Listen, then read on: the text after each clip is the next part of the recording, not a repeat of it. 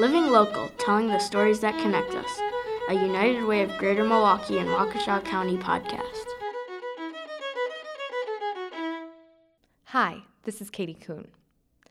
As we come to the end of the year, I thought I'd share some of my favorite moments from the Living Local podcast's first five months. When we started the podcast, my boss Brian told me to reach for those driveway moments when you are listening to something so good that you stay in your car to finish listening when you've already arrived home. These are those moments for me, and the ones that listeners have told me they keep thinking about. We'll start with a favorite story from our ex Fabula Story Slam around the topic of fatherhood from father extraordinaire Sean Mitchell. On from there to sexual assault survivor and Denim Day chair Dawn Helmrich, youth program manager Diallo Mayo, Street Beat team members Shaquita and Adrienne, veteran and American Red Cross volunteer Phyllis Wiggins, and finally coordinated entry coordinator Emily Kenny.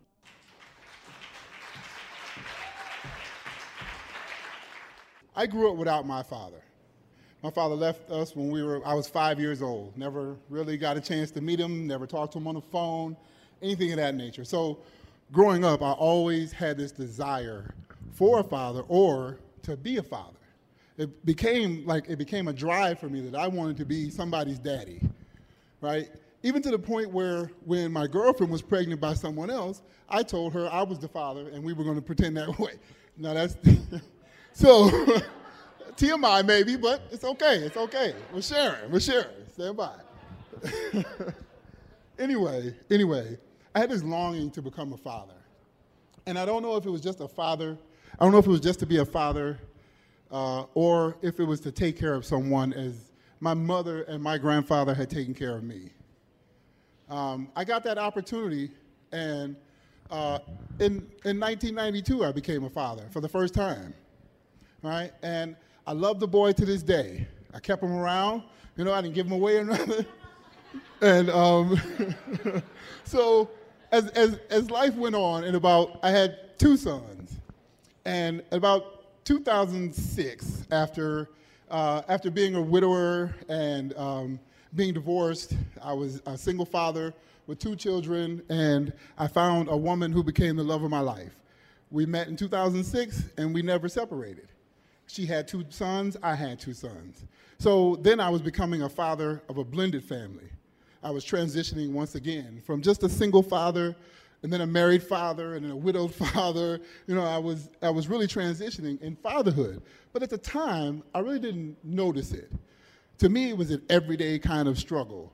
You know, they've got to get to school, they've got to eat, you know, they can't wear the same underwear all the time. You know, we got to do something at night. We can't just watch TV. We gotta get up. They gotta be educated. Right. So okay, in 2006, I met my current wife. She had two children, two sons as well, and it just so happened that they were all around the same ages.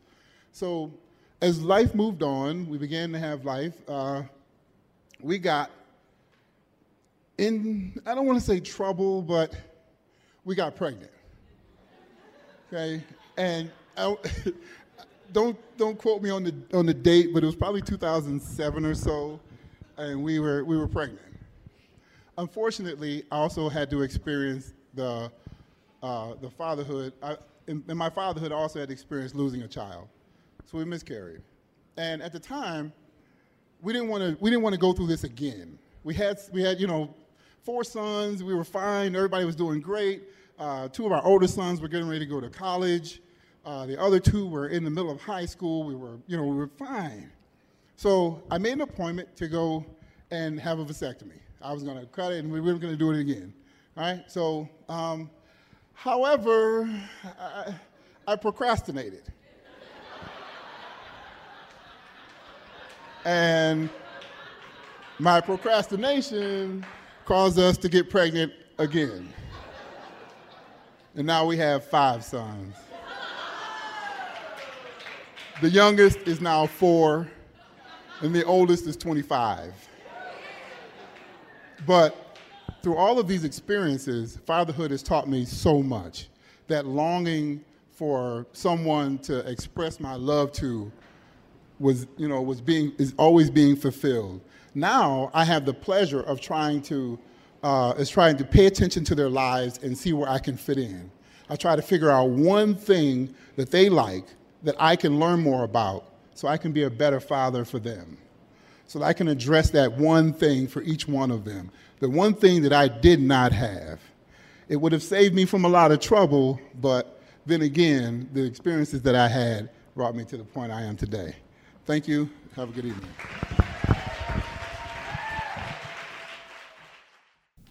Before, when my husband and I were considering having children, that was one of the hardest things on the planet for me.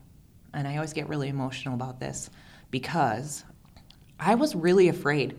I was afraid to have children because I was afraid that someday they would find out. And I was afraid that they would think about me different, which they do, but not in the same way that I thought.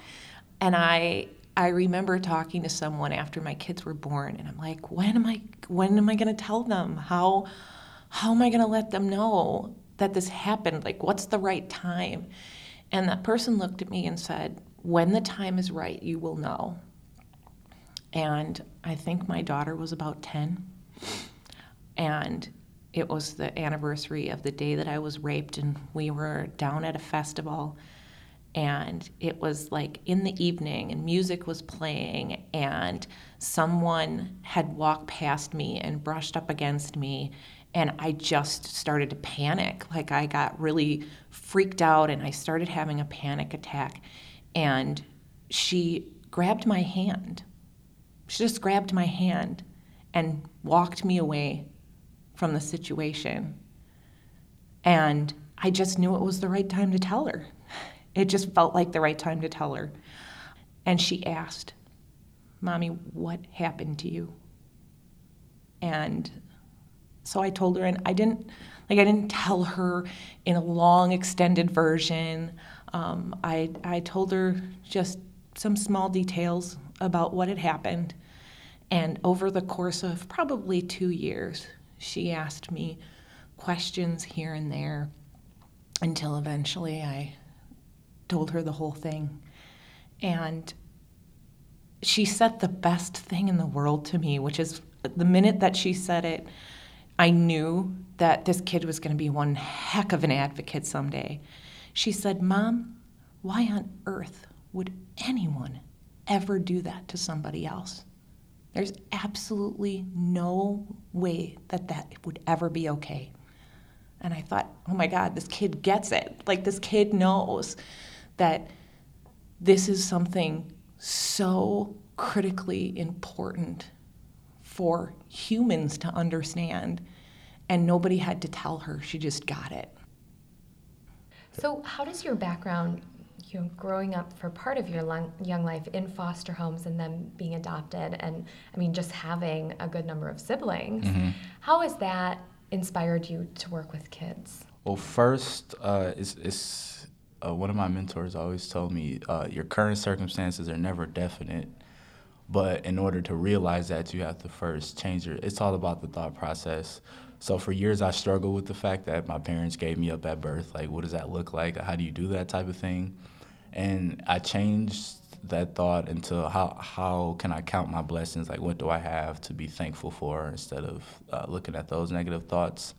And and i see that a lot in our youth is um, beating themselves up, not really celebrating the little wins, which sometimes it helps a lot. And and I and I want to be an example for that. So often I, I use my life a lot um, when talking or in spaces with the youth.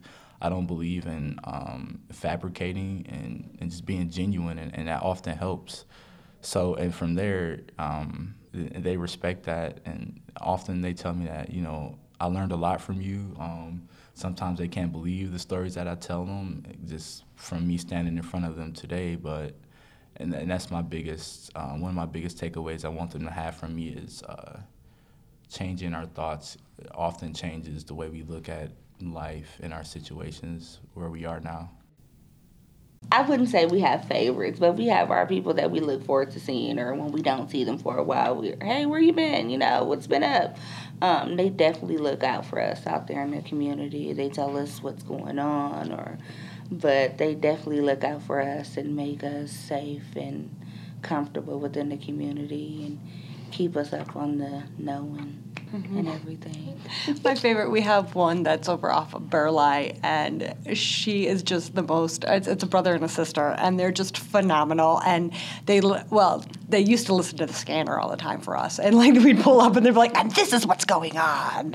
um, but they also like know they collect all the neighborhood gossip for us, and and kind of like fill us in. Like you need to go look over here, and you need to do this, and it does tend to be um, a lot of the times like um, the people that are outside of our age range they'll and they really appreciate and they'll ask us like i've been driving down the streets and had people stop me um, and be like can you come around our neighborhood for the next couple weeks a little bit more because it's been stuff's been going on or i've noticed this kid um, so people really i feel like feel comfortable with us and they know the vehicle and they know our faces and really want to want us in their neighborhoods. I've all, I, more than anything, I just a lot of times feel very like supported.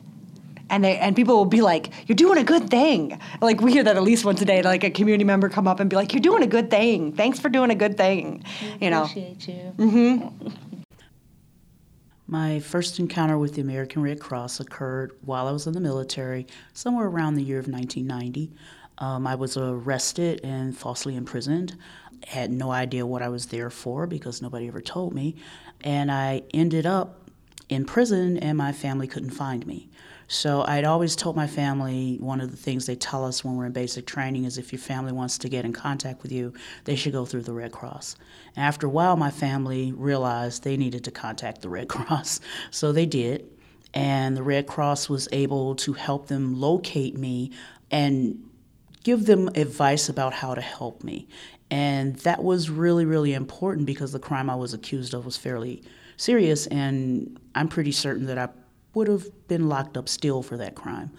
My family immediately followed the advice of the Red Cross, and they weren't given legal advice because that's not the role of the Red Cross, but they were told things like don't go down to Germany. That's not going to help. You know, uh, don't go hire an American lawyer because that's not going to help either. She's covered by military law, and you have to get a military lawyer. And so, just the little tips that they provided to my family helped my family basically calm down and focus on what they needed to do to help me because I was in Germany and they were in Chicago. That was big distance away. Were they able to get in touch with you and talk with you? Yes, the Red Cross um, was able to locate me actually and talk to my family and were able to tell me, oh, she's in prison in Germany and you need to get a lawyer quickly because she's in trouble and she's in a lot of trouble and running down there isn't going to help anything so work here as quickly as you can to help her there and my family did follow all that advice they got a, a military lawyer right away and the military lawyer found me in the prison I was being held and came to see me.